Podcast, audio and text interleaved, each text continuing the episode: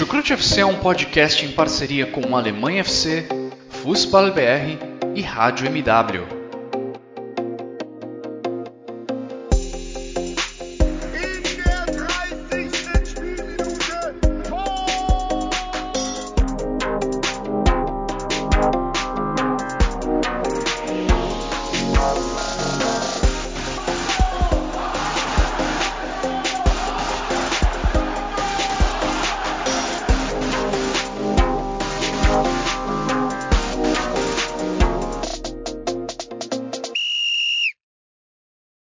Sejam muito bem-vindos, fãs da Bundesliga. O meu nome é Guilherme Ferreira e eu recebo vocês para mais uma edição do Chucrute FC, edição em que vamos falar muito sobre a sexta rodada do campeonato alemão, rodada em que colocou o Bayern de Munique na liderança do campeonato, empatado em pontos com o Borussia Dortmund.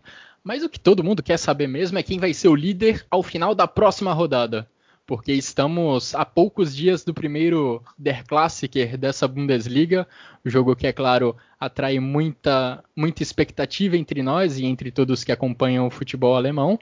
Mas o assunto vai ser predominantemente essa sexta rodada de campeonato alemão. E para me ajudar a secar o que de melhor aconteceu Nesse final de semana eu recebo, como de costume, dois companheiros de Chucrute FC, dando boas-vindas primeiro ao nosso representante na Alemanha, Vitor Ravetti. Tudo bem com você, Vitor? Seja muito bem-vindo. Moin, moin, alô, servos. Oi, Guilherme.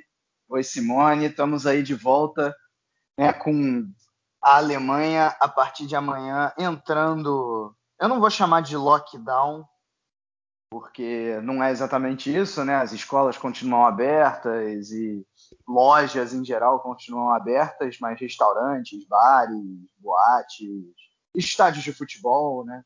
Para os torcedores estarão fechados, enquanto a Alemanha vai nisso. Para mim, já, já vou aí para a segunda semana de lockdown, a não ser para trabalho e compras essenciais. Enfim, vamos aí falar, falar dessa rodada que não foi uma rodada movimentada de gols né, e por aí vai, mas tem muita coisa para falar legal. Sim, sim. É, estávamos falando antes de começar a gravação que o único jogo que fugiu um pouco dessa curva de monotonia e de poucos gols foi o jogo do Bayer Leverkusen, mas de resto tivemos placares um pouco mais magros. E além de falar dessa sexta rodada, vamos já fazer uma pequena prévia do próximo Der Klassiker, o Der Klassiker do, do próximo final de semana.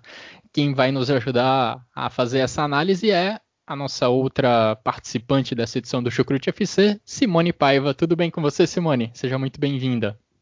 Olá, ouvintes do Chucrute, Guilherme, Vitor. Estamos aqui mais um podcast para falar dessa rodada. Como o Guilherme já falou, uma rodada morna, mas que trouxe coisas que a gente só estava esperando um momento, né? O Bayern a liderança, mas ainda empatado com o Dortmund, e que isso, né, como vai ser após a próxima rodada, quando a gente tem o Der Clássica. E vamos falar dessa rodada e alguns resultados importantes e outros não surpreendentes. Exatamente. Bom, para dar início a esse podcast, eu agradeço a todos que nos acompanham, em especial aos nossos padrinhos. Agradeço também aos nossos parceiros do Alemanha FC e do Fußball BR. E olha, se você está começando a ouvir o Chucrute agora, se essa é uma das suas primeiras edições, acompanhe a gente nas redes sociais, os episódios do Chucrute FC estão todos disponíveis nos principais agregadores de podcasts, no Spotify, Deezer, Google Podcasts. Você também pode nos encontrar no YouTube. A gente também coloca os nossos episódios lá, então se inscreva no nosso canal para ter mais uma opção, mais uma alternativa para acompanhar os nossos comentários. E siga acompanhando. Cada episódio do Chucrute FC é feito com muito carinho e com muito estudo de cada um de nós que faz parte desse podcast. Para a gente começar essa edição, a gente vai a gente vai ficar um pouco fora do campo e bola, porque nesse final de semana completa-se 100 anos do nascimento de um dos grandes nomes da história do futebol alemão. A gente não queria deixar não poderia deixar de falar desse assunto, 100 anos de Fritz Walter, como já falei, um dos grandes nomes da história do futebol alemão. foi o primeiro alemão a erguer a taça de Copa do Mundo. Foi ele o capitão da seleção da Alemanha na Copa do Mundo de 1954, que tem uma grande história de vida, passou a carreira inteira jogando no Kaiserslautern, não é, Vitor? E é uma peça central na história do futebol alemão. Ele ainda é lembrado como um dos grandes da história da seleção da Alemanha e do futebol alemão como um todo, não é? É exatamente isso. É, eu diria nem que ele é, nem só que ele é um dos grandes. Ele foi o primeiro grande futebolista alemão. Né? É, é, mais ou menos o que a gente falaria na era profissional do Brasil. Antes da era profissional, você até pode falar do Friedenreich, mas o grande, o grande primeiro nome, ídolo do futebol brasileiro, foi o Leônidas da Silva.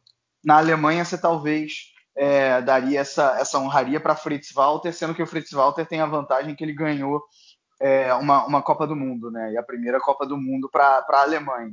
Acho que o, que o que prova a grandeza dele é que existem, existem cinco, cinco jogadores alemães que é, os próprios alemães consideram que estão acima dos outros, não necessariamente na qualidade técnica, mas assim em grandeza mesmo. Não necessariamente o melhor, mas os maiores.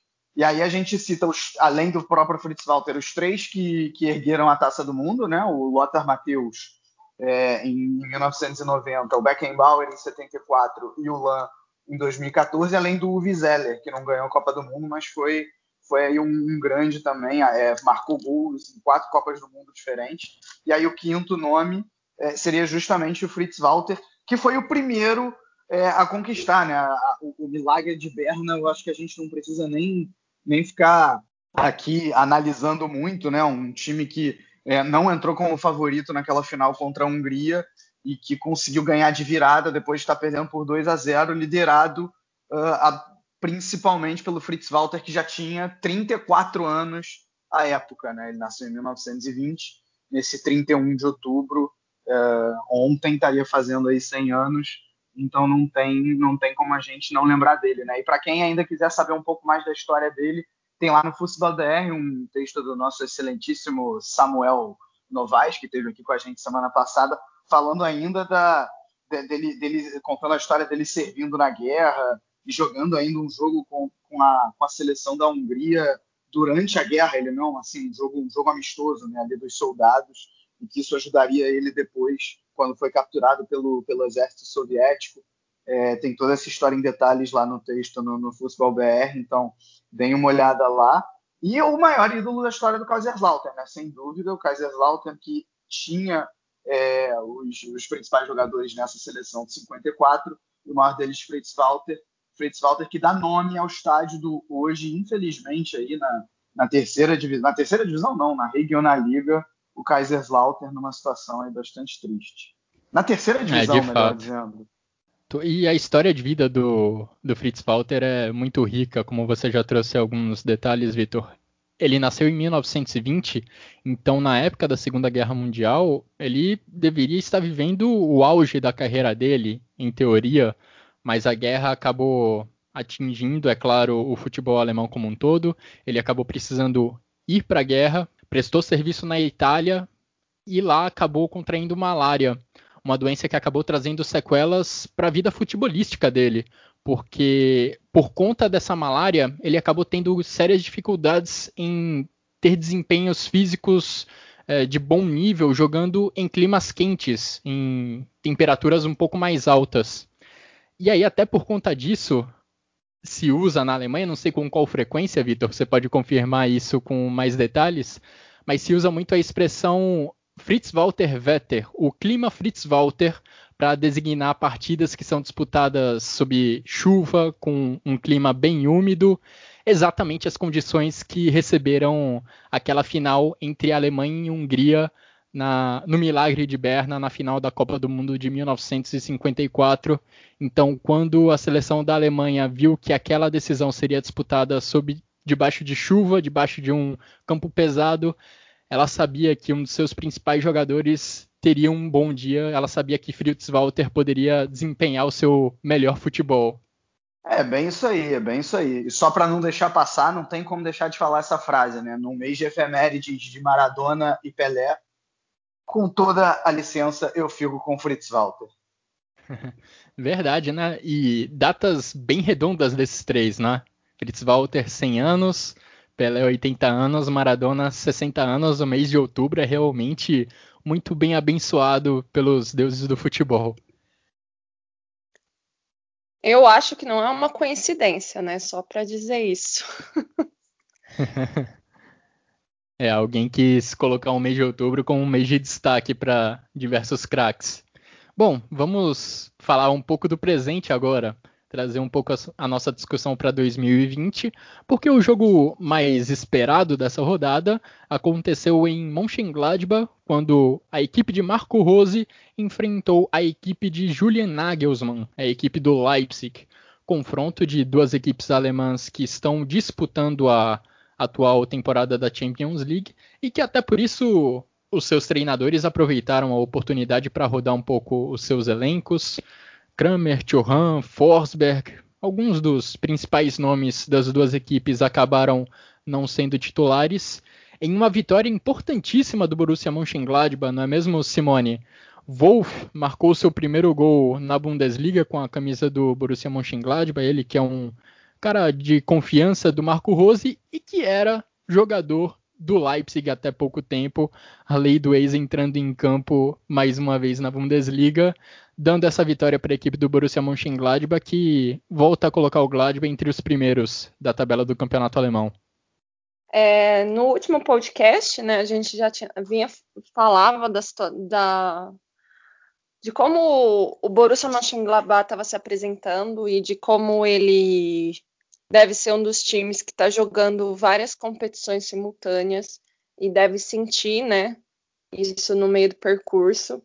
Teve no meio da semana aquele jogo com o Real Madrid que tinha tudo para sair com a vitória, mas acabou que por mudanças técnicas e um relaxamento da equipe, da equipe também, o, é o Real Madrid, né, conseguiu empate e aí veio o fim de semana e conseguiu a sua primeira vitória né, na história contra o Leipzig. Né? Eram, acho que eram é, três, três empates e cinco derrotas. Essa foi a primeira vitória do, do Mönchengladbach sobre o Leipzig. Então, assim, é um bom, a quebra de um tabu, a gente pode dizer, né?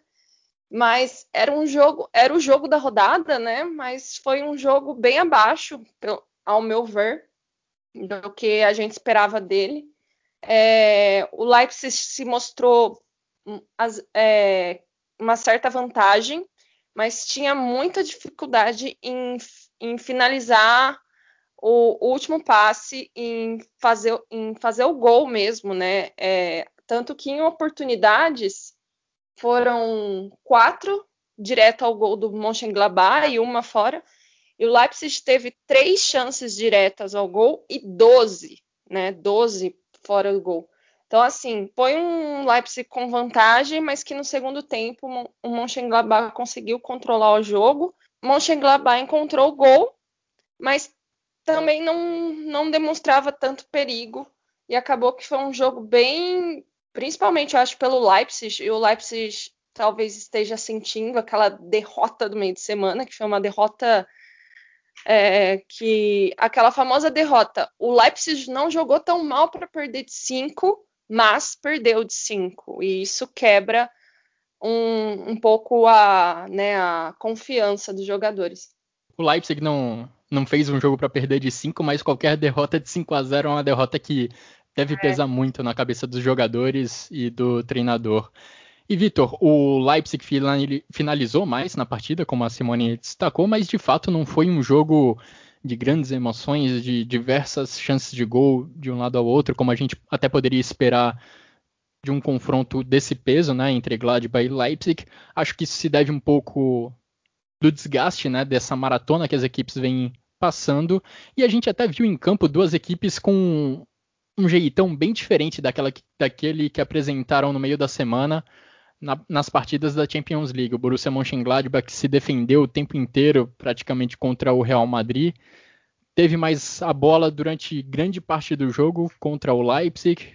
Foi quem tentou trocar mais passes no meio-campo, enquanto o Leipzig tentou fazer o seu jogo mais direto, recuperando a bola no meio-campo, na defesa e partindo em contra-ataques. mas também, como a Simone destacou, faltou o passe final para o contra-ataque se transformar numa chance de real perigo contra a meta do Ian Zomer.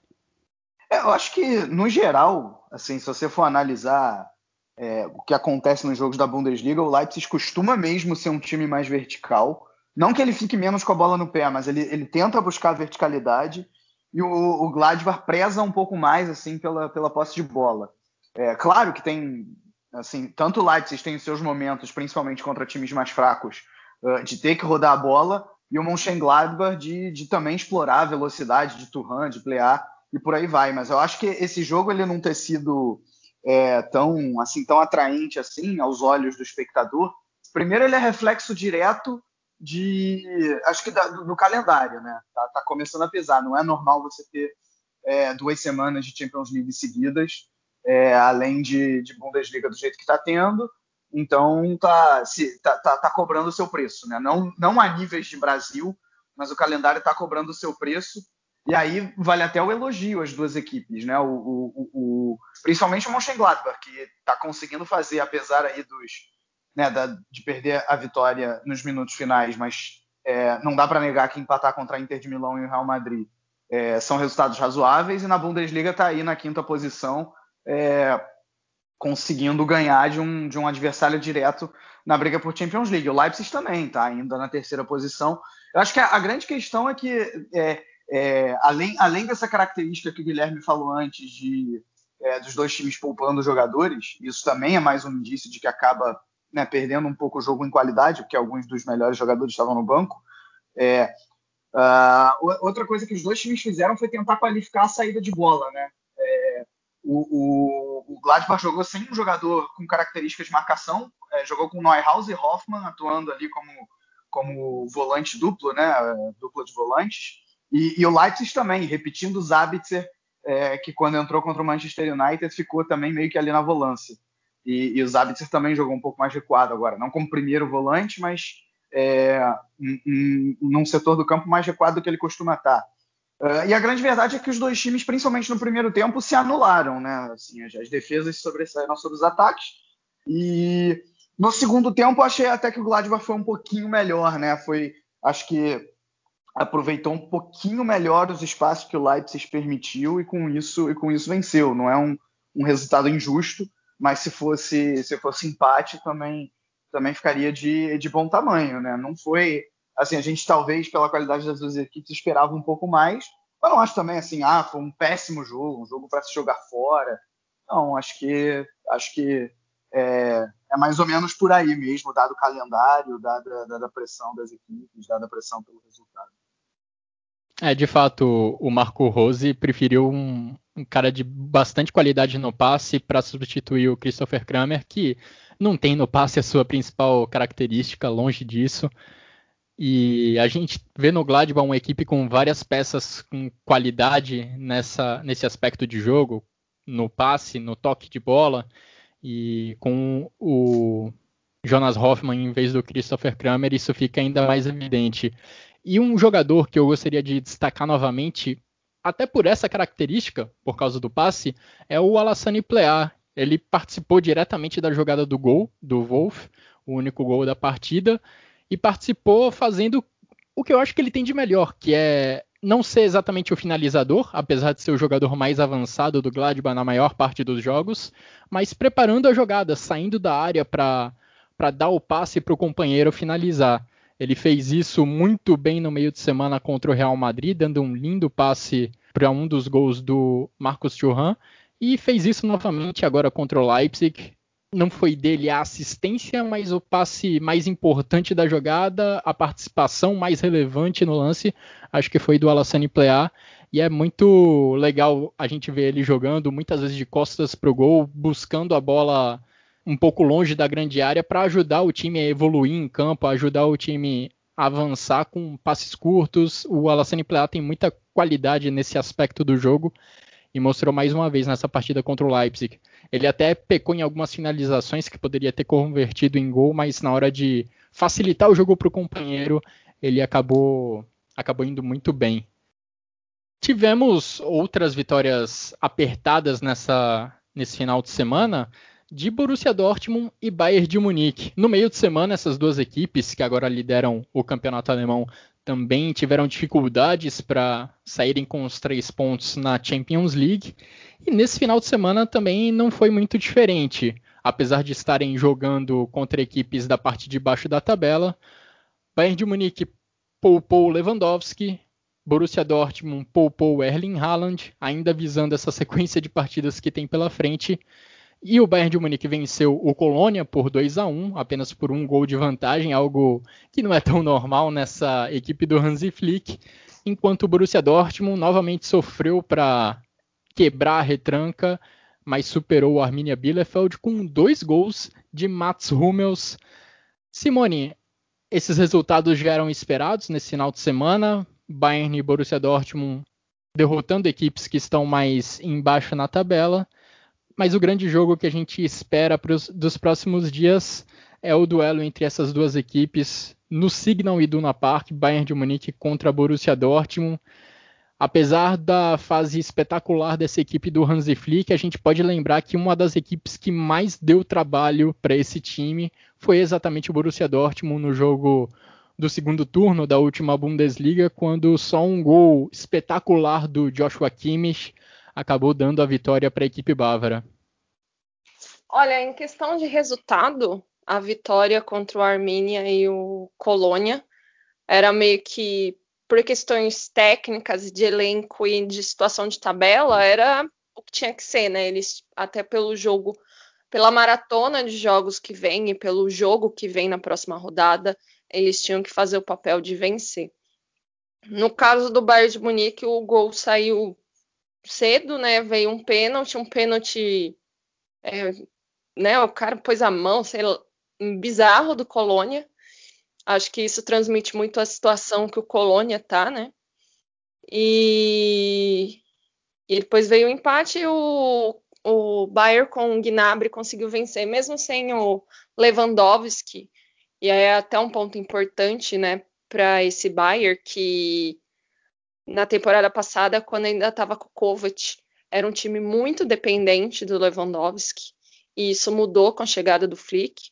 Então é, é mais um ponto importante de falar assim: a gente consegue jogar sem o Lewandowski, a gente tem peças para isso, e isso vai ser importante né, para essa, essa temporada, que é uma temporada com uma maratona de jogos. A gente tem mais uma rodada de Champions, uma rodada de Bundesliga, aí tem uma parada FIFA, tem uma data FIFA, né? E assim, são um time, é, o Bayern de Munique tem muitos jogadores de seleção, então fica aquela reza para ninguém voltar lesionado ou com coronavírus, né? Tem essa ainda.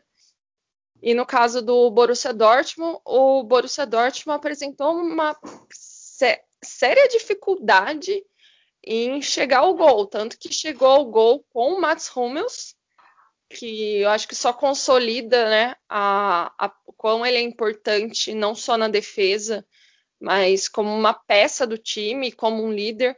É, ele fez dois gols, mas ele deu um passe magistral Verdade. na cabeça do Sancho com, a, com o pé direito, assim, de três dedos, assim, que a gente sabe da capacidade do Romulo de dar esses passes, mas é, é, que esse foi um passe assim fora fora do, fora do normal fora do normal, né?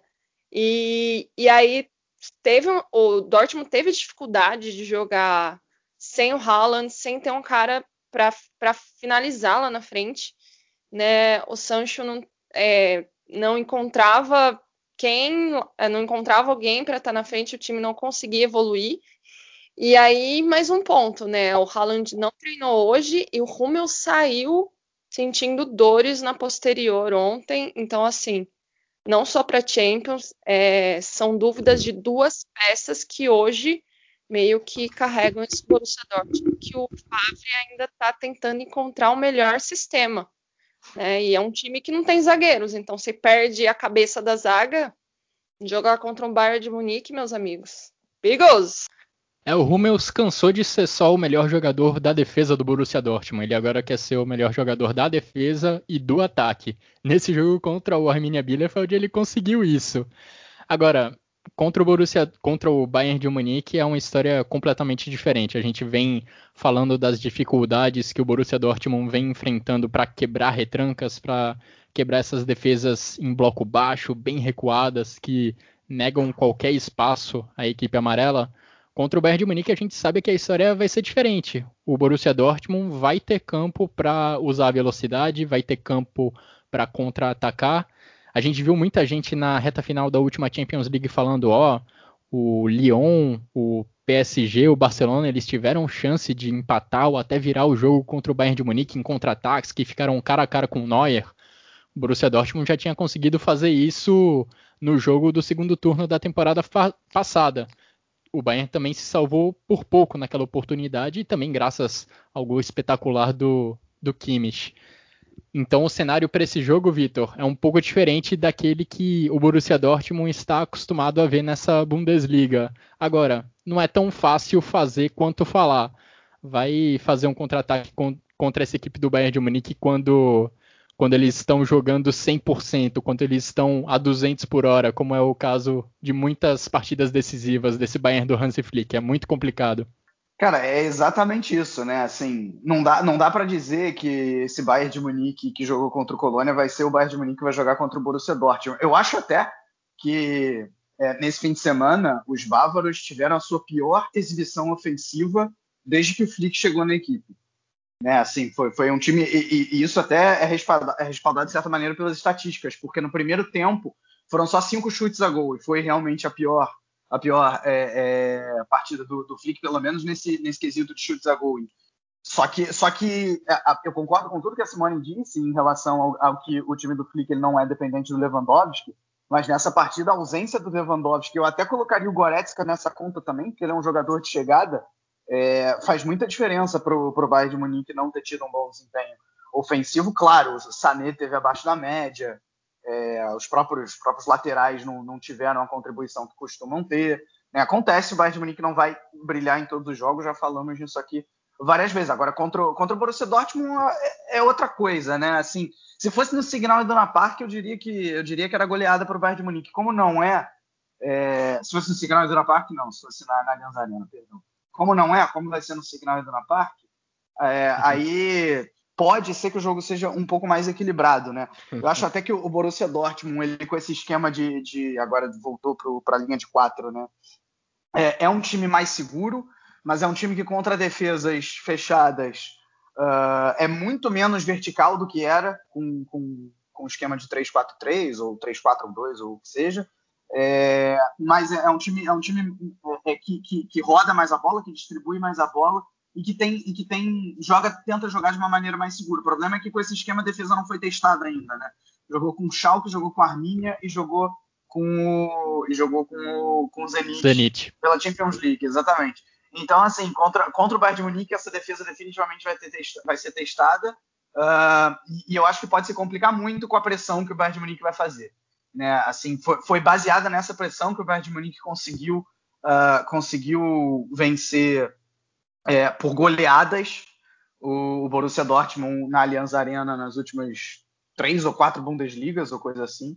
Então é, é, nessa, é nessa pressão que o, que o Borussia Dortmund tem que se focar, que o Bayern Munique vai exercer e que vai ser muito difícil uh, de sair jogando, né? Vamos ver assim, o, e o Dortmund não tem exatamente bons passadores para qualificar ali a saída de bola, com, com Daru, com Delaney, né? O Witzel dá um pouquinho mais de qualidade. Então, de repente, é jogo para o Brant recuar e dar uma qualificada a mais. Os laterais vão ter que dar uma ajuda nisso, só que o Munier também não está jogando bem. Então, enfim. É... Agora, assim, usar, usar de repente, a, a, marcação alta do Bayern de Munique também pode ser a chave para o Borussia Dortmund, né? Como foi lá contra, como foi o que o Hoffenheim fez. O negócio é que se, se não conseguir sair da pressão, não vai chegar muito lugar e vai acabar sendo até goleado. Né, Para mim, o Bayern de Munique é favorito pelos jogadores que tem, por ter esse sistema de jogo bastante definido da marcação, né, de, de, de, pressionar, enquanto o Dortmund ainda está tentando achar esse, esse estilo de jogo e, e alterando um pouco de, de, como joga, como joga contra essas equipes mais baixas e como vai ser contra o Bayern de Munique. Eu dou um favoritismo até vai 70 a 30 para o Bayern de Munique. Posso errar, mas acho que o Bayern de Munique é, é favorito e vai, enfim, vai, vai vencer essa partida. É, acho que o segredo para o jogo está aí mesmo onde você falou, nessa marcação-pressão do Bayern de Munique. Esse Bayern do Hans Flick é dominante a nível europeu porque sufoca os adversários desde a saída de bola e não deixa eles jogarem.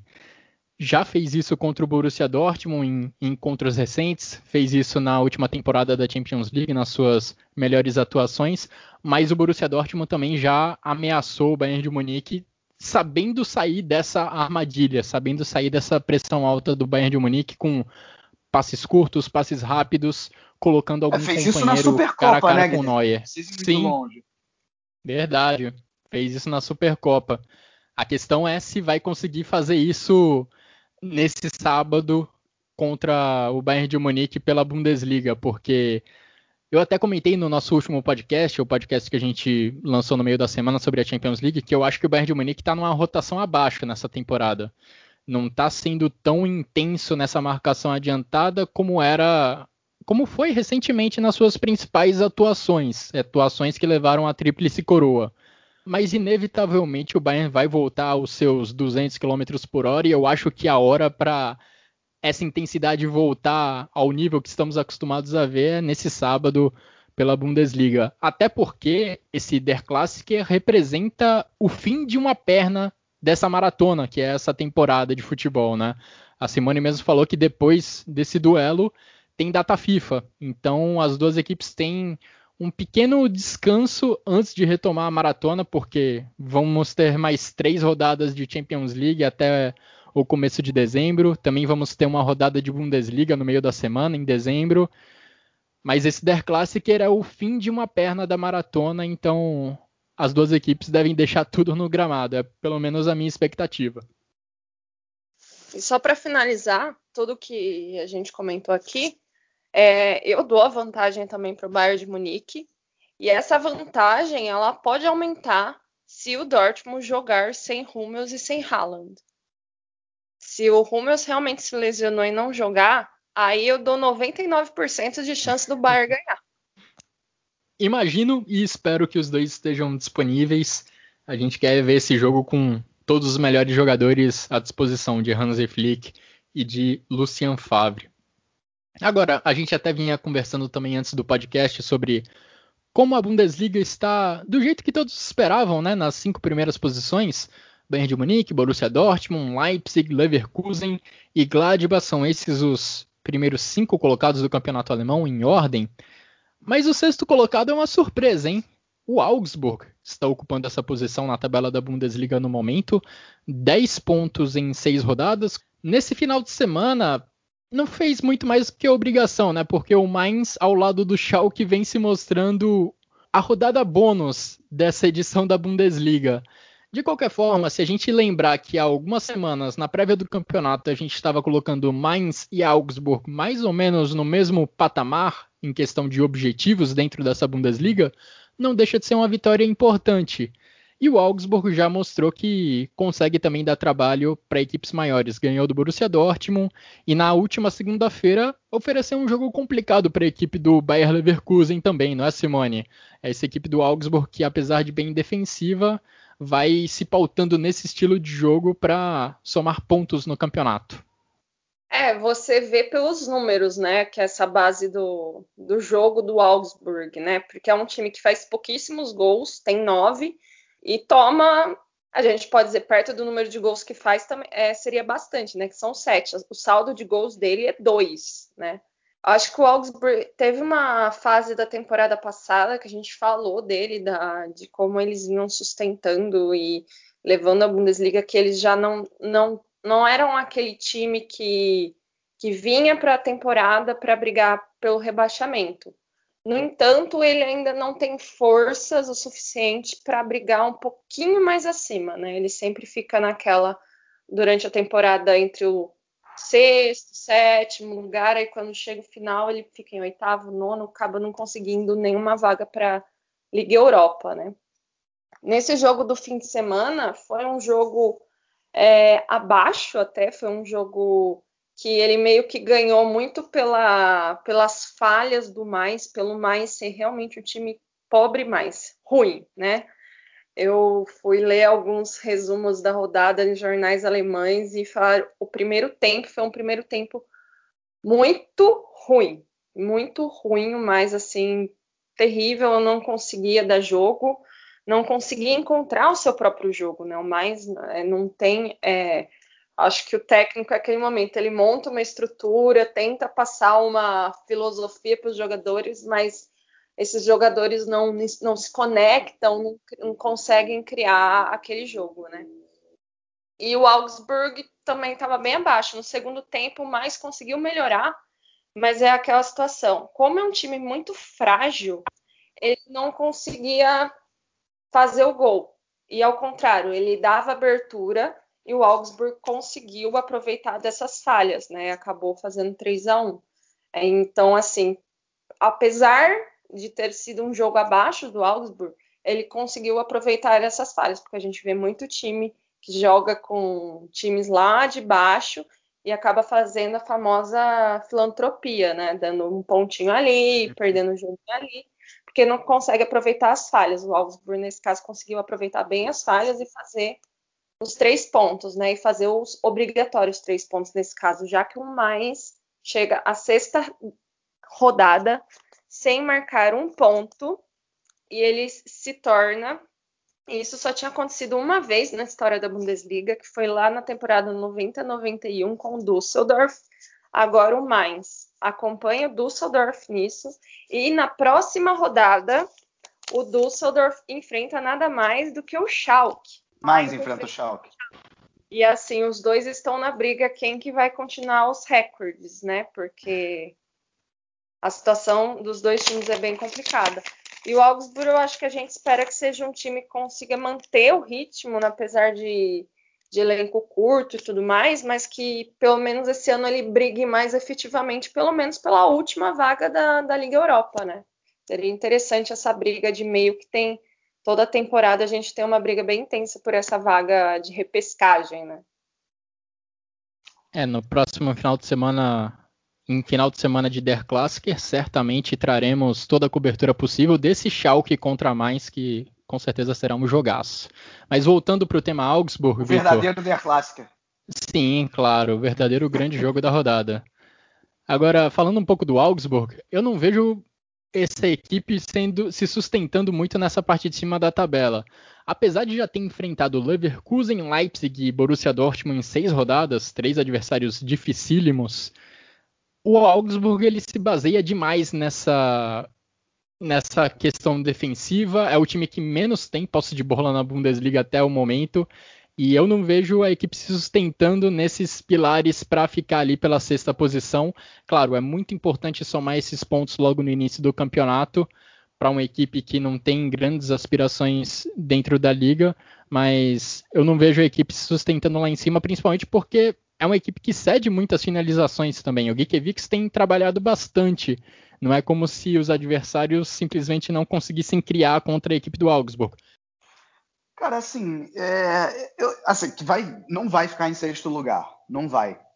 Uh, acho que, que vai ficar. Eu acho que vai ficar no meio da tabela, que é o que eu achei desde o início do campeonato, né? O Guilherme, o Guilherme falou, ah, é, se achava que o Mainz e o Augsburg iriam brigar contra o rebaixamento, e está aí o Mainz realmente provando isso, e o Augsburg não.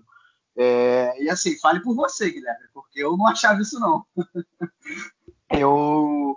Não, assim, porque primeiro que o, o, Augsburg foi um time que fez, assim, contratações relativamente boas, né, de jogadores experientes. O Caligiuri teve, tá tendo um bom início, por exemplo. Nessa partida, em alguns momentos, até atuando pela esquerda, que não é muito a dele, mas foi bem por ali. É, e, e, assim, o, o, o, Augsburg, é porque eu acho que tem essa questão da tabela também, a gente só tem que elogiar mais, porque ah, cede muitas finalizações, é um time que se defende muito.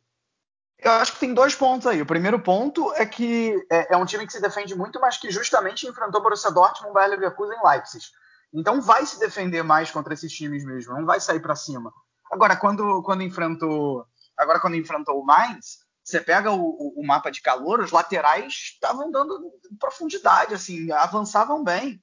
É, longe, não, não ficaram o tempo inteiro lá, lá atrás, só, só se defendendo. Né? Teve até um momento do jogo, quando mais empatou a partida, poderia até ter, ter virado ali, teve uma chance ou outra, mas depois acho que o, o Augsburg ganhou com, com certa tranquilidade.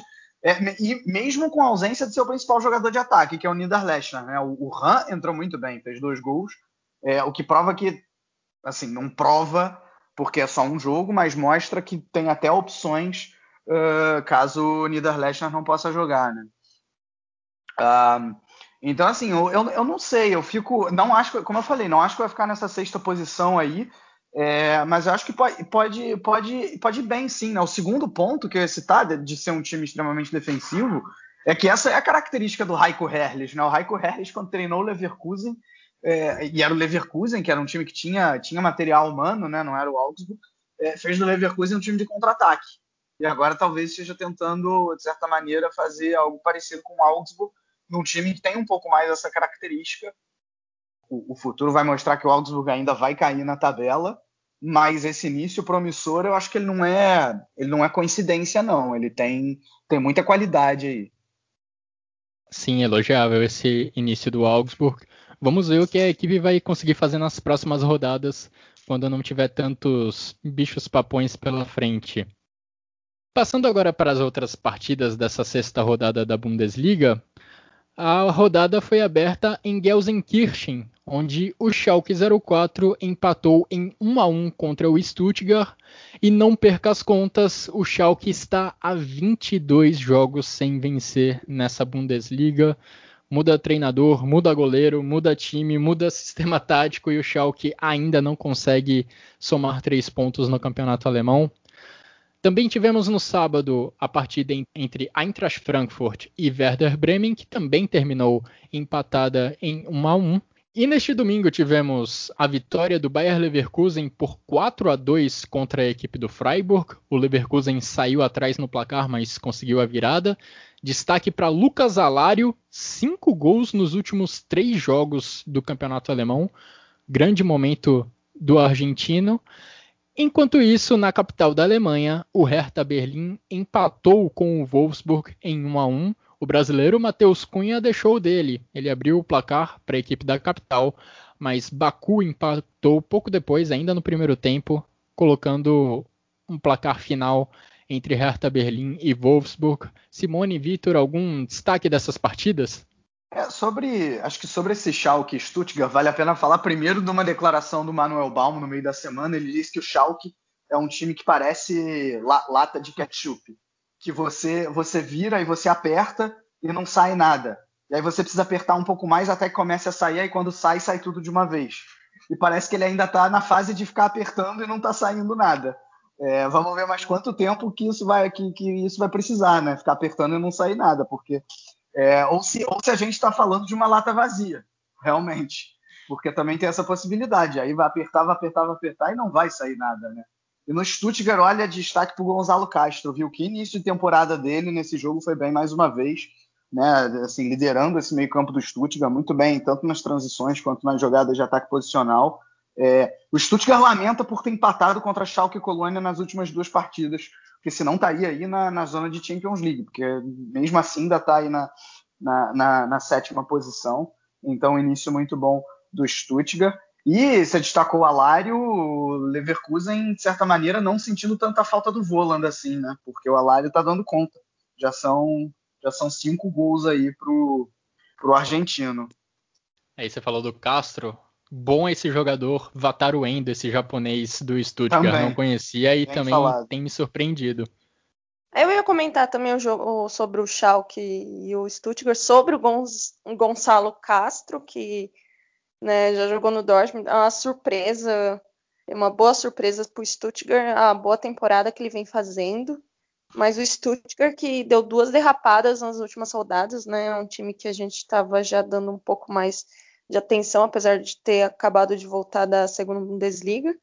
E o Schalke, pelo visto, eu não tinha ouvido, ó, visto essa declaração do, do, técnico, mas pelo visto, se o técnico está tá, tá tendo essa sensação é, e fala isso, imagina, é, é, eu acho que é muito mais complicado. E a tensão ainda piorou com o episódio de TikTok que teve no Schalke, e aí teve uma briga entre torcedores e diretoria, porque postaram na, no TikTok tirando meio que o próprio Schalke tirando sarro da própria situação, né?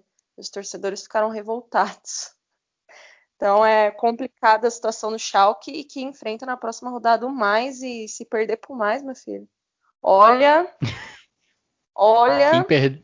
Quem perder aí é para é para passar o resto do dia se lamentando, porque realmente complicado.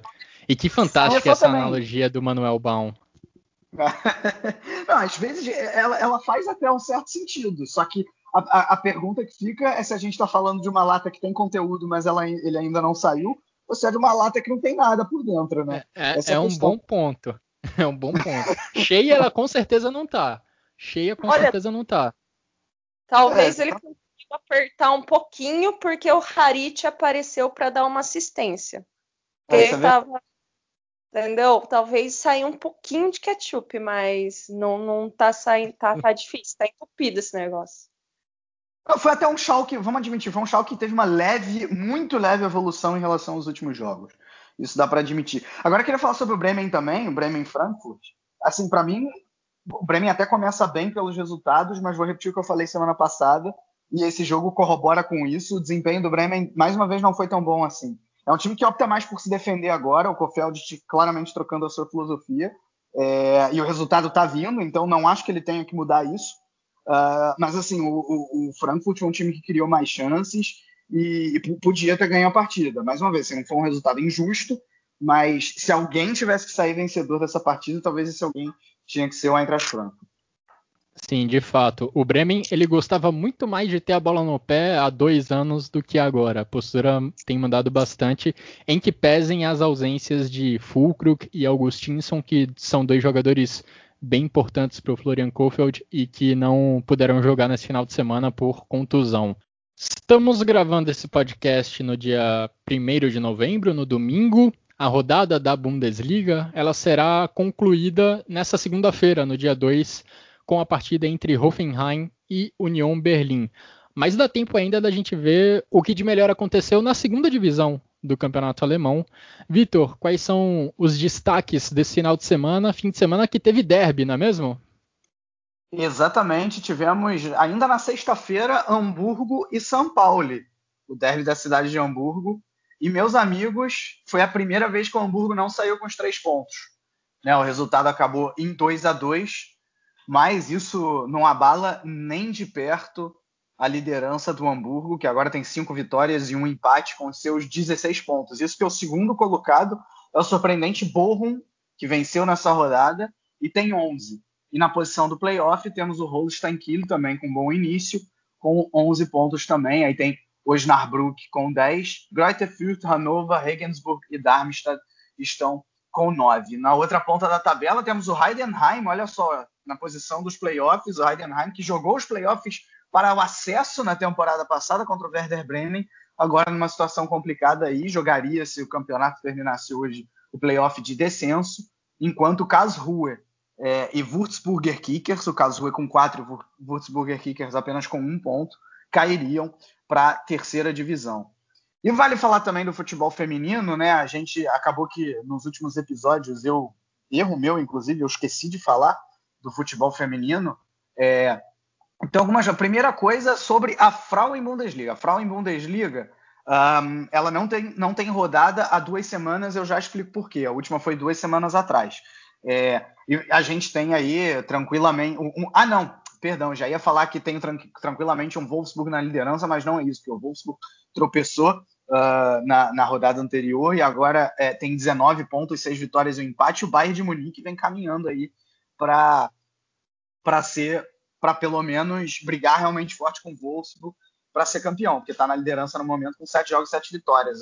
A grande interrogação é quando essas duas equipes se enfrentarem. Por que, que não tem jogo da Frauen Bundesliga duas semanas? Porque na semana passada era a data FIFA do futebol feminino, e aí vale a gente destacar a seleção da Alemanha, que era para jogar contra a Inglaterra, mas o jogo não aconteceu por conta da pandemia, mas em função dos outros resultados, a Alemanha garantiu vaga já de maneira antecipada para a próxima Eurocopa, o que já era completamente esperado. É, e nessa semana, em vez de Frauen Bundesliga, tivemos a primeira fase da DFB Pokal Feminina, né? Muitos jogos aí, a maioria entre times de primeira divisão e times de divisões inferiores. E a grande surpresa foi a eliminação do Essen na prorrogação para o Gutersloh. Tirando isso, times de primeira divisão fazendo valer o seu favoritismo. É, bom início desse Bayern de Munique também no feminino, também com a liderança entre as mulheres. Fica expectativa pelo confronto contra o Wolfsburg. Agora vamos chegando na parte final do nosso podcast, onde nós elegemos os nossos três destaques individuais e o golaço da rodada da Bundesliga. Simone, quais são os seus votos? O meu gol da rodada eu vou ficar com o Vargas do Augsburg. E melhores jogadores, vou votar no Hummels, na, no retorno do Alário. Gente, esqueci o último. Calma que eu vou olhar nas anotações. Ê, Simone. Ah, o Hoffman, do Borussia Mönchengladbach, que aliás vem fazendo uma boa temporada. Desde a última temporada vem fazendo um, bons jogos o Hoffman, Johnson. O gol da rodada, apesar dessa bicicleta aí do Vargas, foi praticamente sem goleiro. Eu fiquei com o gol do Baku, um chute certeiro de fora da área. No jogo de agora é entre Hertha e Wolfsburg. Meus três jogadores de destaque, Hummels e Alário igual a Simone, mas meu terceiro jogador fiquei com o Han pelos dois gols pelo Augsburg. Eu vou com o gol do Vargas como gol da rodada. E nos destaques individuais eu vou com o Vitor. Hummels, dois gols. Han, dois gols. Alário, dois gols.